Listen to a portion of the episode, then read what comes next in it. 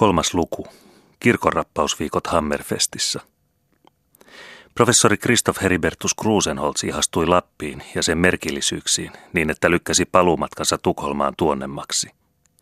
Pää Rasmussenin Maten häiden jälkeen hän tilitti miehensä, otti Abraham kellonsoittajan mukaansa ja suuntasi matkansa pohjoista kohti. Kuinka syvään kirkkoherra Lilklausen kumartelikaan Maasin kievaritalon rappusilla. Kuinka naiset niasivat ja miesväki silitteli otsatukkaansa – kuinka sirosti professori Krusenholz nostikaan englantilaista lippalakkiaan Abraham kellonsoittajan häntä säästäessä viemällä venekeulaisen huopahattunsa kohti suoraan ylös ja laskemalla sen sieltä komeassa kaaressa alas sivu polvien. Hyvästi, hyvästi. Kukapa muistaisi kaikki ystävällisten maasilaisten onnen toivotukset. Sinne jäi Maasin pieni tunturikylä maan alla uinuvine kirkkokansoineen. Sinne opettaja Jonsen seminaariunelmineen – Sinne lautamies Ulsenin Hildur Nykerenenineen. Ah, hän oli sentään onnellinen tyttö, sillä professori Krusenholz oli luvannut lähettää hänelle kihlasormuksen Hammerfestista. Se saisi samalla olla niin kuin hänenkin muistonaan. Sanoma maasi vanhan kirkon löydöstä oli kulkenut miestemme edellä kulovalkean tavoin, ja joka paikassa, minne sankarimme saapuivat, otettiin heidät juhlallisesti vastaan. Eikä kunnioituksista suinkaan tullut vähäinen määrä Abraham kellonsoittajan osalle – sillä hän se taloissa jutteli tuosta merkillisestä tapahtumasta, tuoden tarkkaan esille oman osuutensa siinä. Ei siis ihme, että miestemme saapuessa Alattioon oli pienen kauppapaikan asujaimisto heitä vastassa, papista halvimpaan puotilaiseen asti. Tukholman kuninkaallisen tähtitornin johtaja ja hänen apulaisensa, niin kuin Abraham kellonsoittajaa kutsuttiin, majoitettiin pappilaan, jossa heitä kestittiin mitä vieraanvaraisimmin.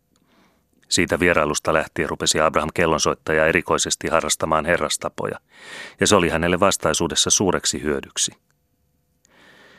Alattiossa oleskelun aikana sattui se maankauhea rajuilma, joka löi tornit poikki neljästäkymmenestä ruijan kirkosta, yhtä vaille, kaikki soittolattia rajaa myöten. Sellaista myrskyä ei ruijassa ollut nähty maailman alusta alkaen, ja tuskin tultaneen milloinkaan näkemään. Sama myrsky katkaisi myös Hammerfestin kirkon suippokärkisen tapulin ja lennätti tornihatun kymmenen penikulman päähän tunturiin. Tapaus herätti luonnollisesti mitä suurinta huomiota. Se nielaisi hetkeksi Maasin kirkon ja sen maineikkaat löytäjät. Mutta pian pääsi viimeksi mainittu tapaus jälleen pinnalle, kun levisi uutinen, että Hammerfestin kirkon korjauksen olivat urakalla ottaneet suorittaakseen professori Christoph Heribertus Krusenholz ja hänen apulaisensa Abraham Kellonsoittaja – samat miehet, jotka olivat kaivaneet päivänvaloon Maasin vanhan kirkon. Sankarimme eivät luonnollisestikaan silloin enää olleet Alattion pappilan vieraanvaraisuutta nauttimassa. He asuivat Hammerfestin suurimmassa hotellissa nimeltä Valfisken ja herättivät huomiota koko kaupungissa.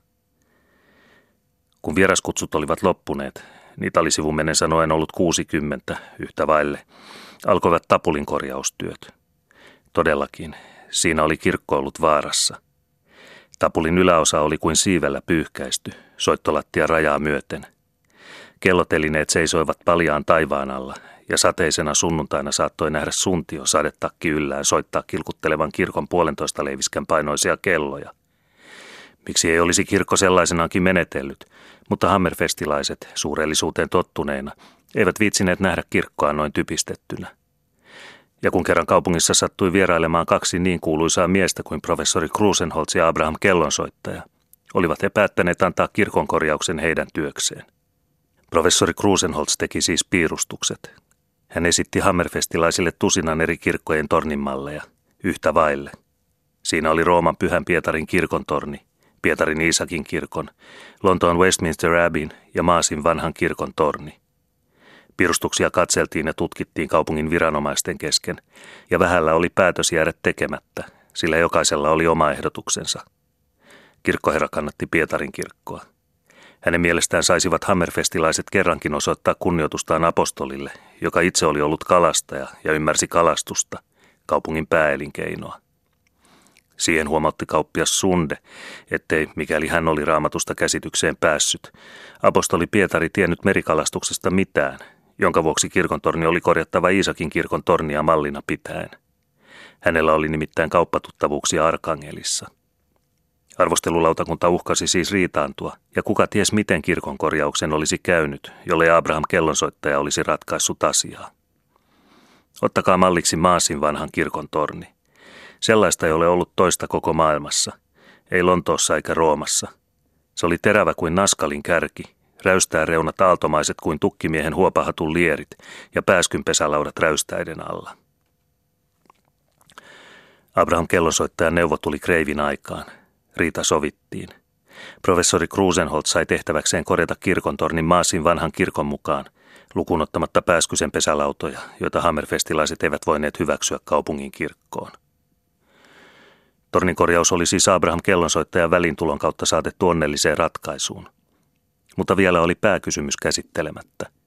Se koski kirkon rappausta – kun on hammerfestilaisia oli näet jo useamman vuoden painanut huoli kirkon rapistuvasta rappauksesta. Se ei nimittäin kestänyt kosteaa meriilmaa, jonka vuoksi se lohkeili suurina paloina, aiheuttaen sitä paitsi ilmeisiä vahinkoja kaupunkilaisille. Muutamana kauniina päivänä oli suuri kappale rappausta pudonnut Voudin keiturin niskaan ja tappanut elukkaparan siihen paikkaan. Toisella kertaa oli samanlaisen tapaturman uhriksi joutunut kauppias Sunden kukko, koko kaupungin tunnettu ja tunnustettu Hilarius – jonka ensimmäisen aamukieunan jälkeen yöpassissa oleva poliisikonstaapeli lähti kotiansa nukkumaan. Se oli saanut surmanryöpyn niskansa juuri kello kolmen lyönnillä päivällä, ja sen viimeinen kukkokieku oli hukkunut putoavan rappauksen synnyttämään räiskeeseen. Kolmannen kerran oli sama luonnonilmiö aiheuttanut muutamalle englantilaiselle yhtiölle useamman tuhannen punnan vahingon – Höyrylaiva löytöretkeilijän omistaja kapteeni Mikko oli nimittäin muutamana yönä joutunut levähtämään tapulin seinustaa vasten ja saanut päähänsä aimo annoksen irtaantunutta rappausta. Seuraus oli selvä ja yksinkertainen. Kahvikupin pohjan suuruinen reikä kapteeni Mikon päähän ja lähtövalmis löytöretkeilijä kolmeksi viikoksi satamaan joutilaaksi. Se tuotti yhtiölle, jonka palveluksessa kapteeni Mikko silloin oli, tuhat puntaa viikossa tappiota – Tapuli uhkasi siis käydä hengenvaaralliseksi niin hyvin ihmisille kuin eläimillekin, sekä aiheuttaa Hammerfestin kaupalle ikäviä häiriöitä. Englantilainen yhtiö oli nimittäin uhannut suunnata ostonsa Arkangeliin, missä sen kapteenit olivat vähemmän alttiita ilmikuolemalle. Kirkon tornin korjauksen yhteydessä päätettiin siis rappauttaa koko kirkko uudelleen. Oli vain kysymys rappausaineesta – Entinen kalkkirappaus ei enää kelvannut, se kun ei kestänyt kosteaa meriilmaa. Professori Krusenholz lupasi silloin rappauttaa kirkon sellaisilla aineilla, ettei hammerfestilaisten tarvitsisi sinä ilmoisna ikänä enää vaivata päätänsä kirkonrappauskysymyksellä. Sopimus tehtiin, ja niin ryhtyi professori Krusenholz Abraham kellonsoittajan avulla panemaan korjaustöitä käyntiin. Tapulin korjaukseen ei mennyt pitkää aikaa. Professori Krusenholz suoritti sen käden käänteessä – se kävi niin nopeasti, etteivät kaikki hammerfestilaiset kunnolla ehtineet katsomaankaan, kun tornin huippu jo oli valmis. Se oli terävä kuin naskalin kärki, räystää reunat aaltomaiset kuin tukkimiehen huopahatun lierit, mutta ilman pääskysen pesälautoja. Niin alkoi sitten päätyä, kirkon rappaus. Ja nyt saivat hammerfestilaiset hämmästyä. Professori Krusenholz valmisti itse rappausaineen. Kaupungin suurin muuripata siirrettiin kirkon viereen ja siinä keitti professori kumman näköistä keitostaan aamusta iltaan. Se muistutti toisivuoroin hernettä, toisivuoroin riisipuuroa. Mitä kaikkia aineita siihen pantiin, siitä ei hammerfestilaisilla ole tänäkään päivänä vielä tietoa. Mutta voimakasta se oli. Sen näki niistä erivärisistä höyryistä, joita padasta nousi. Professori Krusenholt selitti, että juuri samaa ainetta oli käytetty Tukholman kuninkaallisen linnan rappaukseen – eikä se ollut lohjennut vielä kynnemustuaisen vertaa. Kun keitos oli kypsä, valmistettiin tavallinen kalkkirappaus, johon tarpeen mukaan sekoitettiin professorin keitosta. Ja nyt ymmärsivät hammerfestilaiset, mitä muuripadassa oli kiehunut. Se oli alkuainetta, sillä sen vaikutukset tulivat pian näkyviin. Ne olivat iloisia viikkoja, nuo kirkonrappausviikot.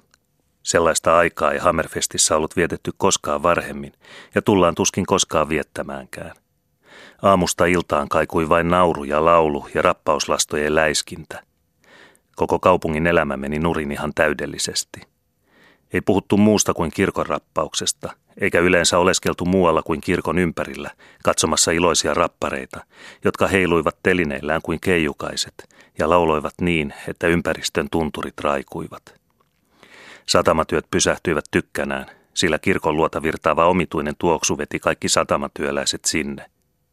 Samoin kävi muidenkin kaupunkilaisten. Kaikki riensivät kirkon ympärille tuon omituisen tuoksun houkuttelemina, niin kuin kimalaiset mesikukan luo. Sen vaikutti professori Krusenholzin keitos, joka kalkkirappaukseen sekoitettuna oli ruvennut merkillisen huumaavasti tuoksumaan.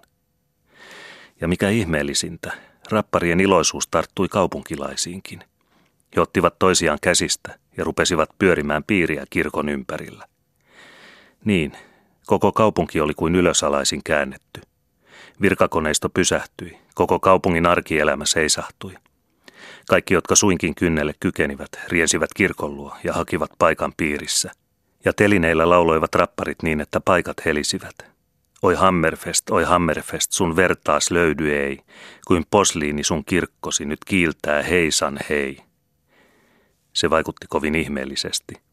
Ihmiset alhaalla riensivät piirissä ympäri iloisina kuin kesälomalle päässeet koululapset ja kertasivat säkeistön loppuosan. Kuin posliini sun kirkkosi nyt kiiltää heisan hei.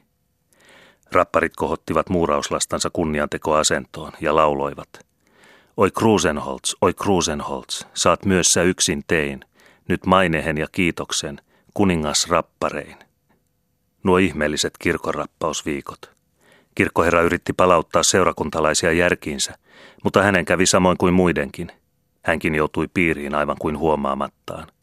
Ja kun rapparit lauloivat telineillänsä, oi Abraham, oi Abraham, oi kellonsoittaja, kuin kerran kaimas muinainen, tuo patriarkan arvoinen, sä olet voittaja. Huomasi kirkkoherrakin laulavansa loppusäkeitä väkijoukon mukana. Kuin kerran kaimas muinainen, tuo patriarkan arvoinen, sä olet voittaja. Niin, niin. Kuka osaisi kuvata Hammerfestin elämää noina iloisina kirkonrappausviikkoina? Se oli niin aitoa ja alkuperäistä, että se muistutti alkuihmisen elämää ihmiskunnan lapsuuden aikoina. Todellakin.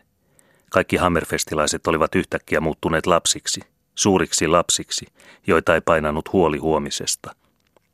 He eivät välittäneet muusta kuin kirkon rappauksesta. Heistä sai muu maailma mennä miten tahtoi, heistä se oli yhden tekevää.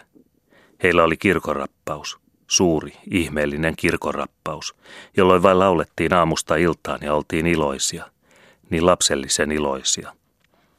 Nuo viikot haihduttivat kuin taikaiskulla kaiken sen vuosikymmeniä kestäneen umehtuneisuuden ja pikkumaisuuden, joka heidän kaupungissaan oli vallinnut. Nyt ei kiistelty siitä, oliko apteekkarin kukko paras laulaja kaupungissa kauppias Sunden Hilariuksen kuoleman jälkeen vai eikö – ei myöskään siitä, kulkiko aurinko toisina kesinä alempana kuin tavallisesti. Ei.